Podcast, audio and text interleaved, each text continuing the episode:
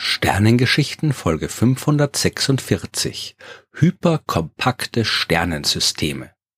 Das Wort Sternsystem ist ein bisschen schwierig in der Astronomie. Es ist nicht immer klar, was damit gemeint ist. Beim Wort Sonnensystem ist es klar. Das ist alles das, was gravitativ an die Sonne gebunden ist. Also die Sonne, die acht Planeten, die ganzen Monde, Asteroiden und so weiter.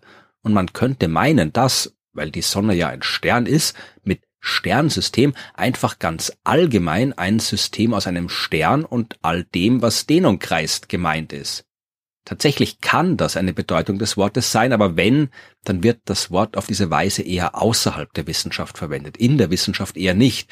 Da redet man sowieso auch Englisch, und wenn man von einem Stellar System oder Star System spricht, meint man im Allgemeinen einen Doppel- oder Mehrfachstern, also ein System aus zwei oder mehr Sternen, die sich gegenseitig umkreisen.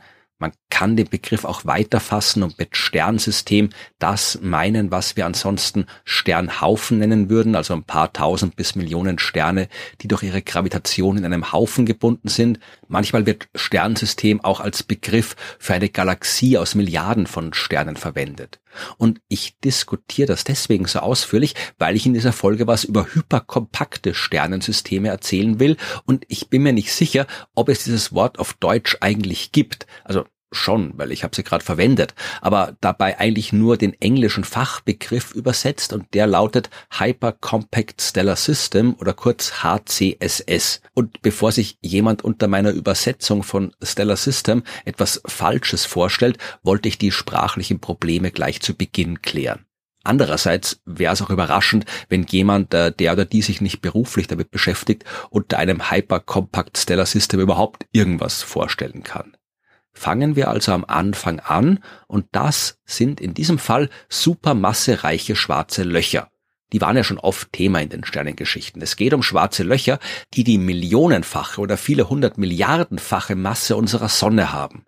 Wir finden solche gewaltigen Objekte in den Zentren der Galaxien, auch im Zentrum unserer eigenen Milchstraße. Wir wissen noch nicht genau, wie diese enormen Himmelskörper entstehen. Ein kleines schwarzes Loch, das nur ein paar Mal so viel wiegt wie unsere Sonne, das entsteht, wenn ein großer Stern am Ende seines Lebens unter seinem eigenen Gewicht kollabiert, in sich zusammenfällt und immer dichter wird. So dicht, bis irgendwann so viel Masse auf so kleinem Raum zusammengedrängt ist, dass sich darum ein Ereignishorizont bildet.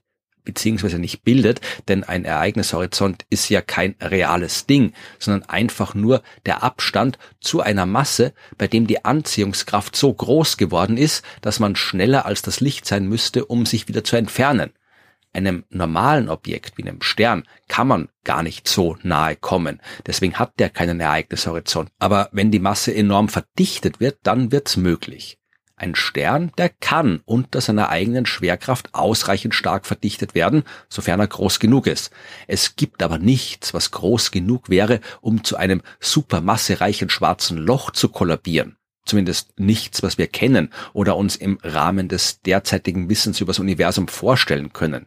Deswegen ist es ziemlich klar, dass bei der Entstehung der supermassereichen schwarzen Löcher Verschmelzungen eine Rolle spielen müssen.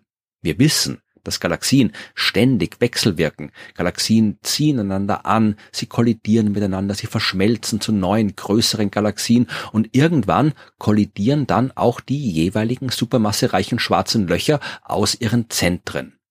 Wie das Ganze angefangen hat und ob die gigantischen schwarzen Löcher wirklich durch zahllose Verschmelzungen aus kleinen schwarzen Löchern entstanden sind, wissen wir nicht. Aber für diese Geschichte reicht es zu wissen, dass supermassereiche Löcher tatsächlich miteinander kollidieren können, und wir auch wissen, dass sie das tun. Wenn sie das tun, dann entstehen dabei Gravitationswellen. Darüber habe ich in Folge hundertvierundachtzig sehr viel genauer gesprochen, aber sehr vereinfacht gesagt, wenn zwei Objekte mit Masse einander umkreisen, dann wird dabei die Raumzeit zum Wackeln gebracht. Die Objekte verlieren dabei Energie und kommen einander näher, bis sie irgendwann miteinander zusammenstoßen. Das gilt prinzipiell für alle Objekte, jetzt auch zum Beispiel für mich, wenn ich jetzt aufstehe und um meinen Schreibtisch laufen würde. Aber die Gravitationswellen wären in dem Fall absurd winzig, und genauso die Energie, die ich verlieren würde. Seit zweitausendfünfzehn können wir Gravitationswellen tatsächlich nachweisen, aber nur dann, wenn es sich um sehr massereiche Objekte handelt, die einander enorm schnell umkreisen, also bei schwarzen Löchern oder Neutronensternen, in den letzten Phasen ihrer Verschmelzung, wenn sie wirklich absurd schnell umeinander herumwirbeln. Wenn zwei schwarze Löcher verschmelzen, dann gibt's eine sehr starke Gravitationswelle und am Ende bleibt ein neues schwarzes Loch mit größerer Masse übrig. Es kann jetzt aber passieren, dass dieses schwarze Loch plötzlich mit enormer Geschwindigkeit davonsaust. Das klingt seltsam und das würde eigentlich auch dem dritten Newtonschen Gesetz widersprechen. Denn das besagt ja, dass es für jede Kraft eine gleich große entgegengesetzte Kraft geben muss. Oder anders gesagt, ein schwarzes Loch kann nicht einfach so aus dem Nichts losfliegen. Was in diesem Fall aber auch nicht passiert.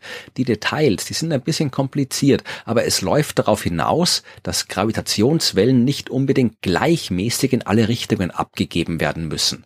Und wenn das so ist, dann kann eine Art Rückstoß entstehen, der das schwarze Loch, das sich bei der Verschmelzung gebildet hat, mit hoher Geschwindigkeit davonschleudert. Und hoch meint hier wirklich hoch. Das Ding kann mit bis zu fünftausend Kilometer pro Sekunde davon sausen, eventuell sogar noch schneller.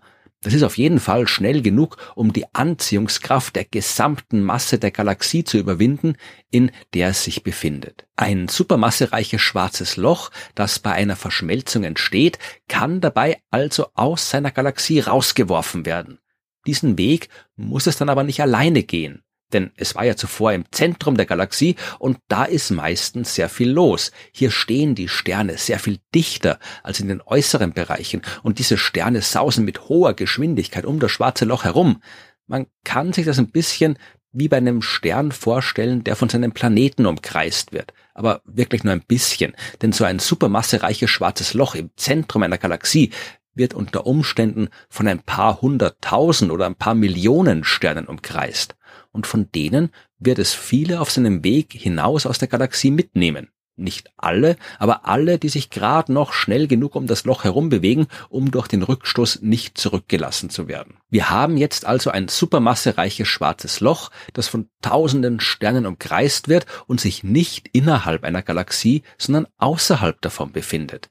Genau das ist ein hyperkompaktes Sternsystem. Sternsystem heißt, weil es, so wie Sternhaufen, ein System von Sternen ist, die eine Gruppe bilden. Und hyperkompakt heißt, weil dieses System sehr viel kompakter ist, als solche Sternhaufen es typischerweise sind.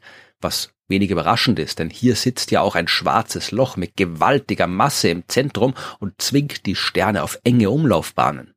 Die größten hyperkompakten Sternsysteme, die können circa zwanzig Parsec durchmessen, circa fünfundsechzig Lichtjahre. Und das ist ja so ungefähr die Größe von einem normalen Kugelsternhaufen. Die kleinsten hyperkompakten Sternsysteme, die wären dagegen nur so groß wie das Sonnensystem, nur dass da sehr, sehr viel mehr Sterne drin sind. Das klingt alles sehr spannend und vermutlich warten jetzt alle drauf, dass ich erzähle, wo und wann man diese hyperkompakten Sternsysteme schon überall entdeckt hat. Die Antworten lauten nirgendwo und noch nicht. Ausgehend von theoretischen Überlegungen zum Gravitationswellenrückstoß hat man zweitausendneun vorgeschlagen, dass es solche Systeme geben kann. Aber die sind nicht so einfach nachweisbar. Das schwarze Loch im Zentrum ist ja im Wesentlichen unsichtbar und von außen schaut so ein hyperkompaktes Sternsystem aus wie ein normaler Sternhaufen. Vielleicht ein bisschen kleiner, ein bisschen schwächer leuchtend. Um nachzuweisen, dass es sich um ein H C S S handelt, müsste man die Geschwindigkeit messen, mit der sich die Sterne um das Zentrum des Haufens bewegen. Und das ist zwar prinzipiell möglich, aber es ist viel Arbeit und klappt auch nur bei ausreichend nahen Sternhaufen. Und bei denen wäre es uns aufgefallen, wenn in der Mitte ein Ding sitzt, das ein paar Millionen Mal so viel Masse wie die Sonne hat. Wir müssen die hyperkompakten Sternsysteme in fernen Galaxienhaufen suchen und schauen, ob da irgendwo zwischen den Galaxien ein kleiner Sternhaufen sitzt, der eigentlich kein echter Sternhaufen ist. Das ist schwierig, das geht an die Grenzen unserer Beobachtungsgenauigkeit und war bis jetzt noch nicht erfolgreich. Aber wenn wir diesen Nachweis einmal schaffen, dann hätten wir damit auch gleich nachgewiesen, dass dieser Gravitationswellenrückstoß nicht nur eine theoretische Überlegung ist, sondern in der Realität auch wirklich vorkommt. Wir hätten gezeigt, dass supermassereiche schwarze Löcher nicht ausschließlich in den Zentren von Galaxien vorkommen können, und wir wüssten einiges mehr, was die Entwicklung supermassereicher schwarzer Löcher und ihrer Galaxien angeht. Man kann also davon ausgehen, dass wir die Suche nach den hyperkompakten Sternsystemen nicht so schnell aufgeben.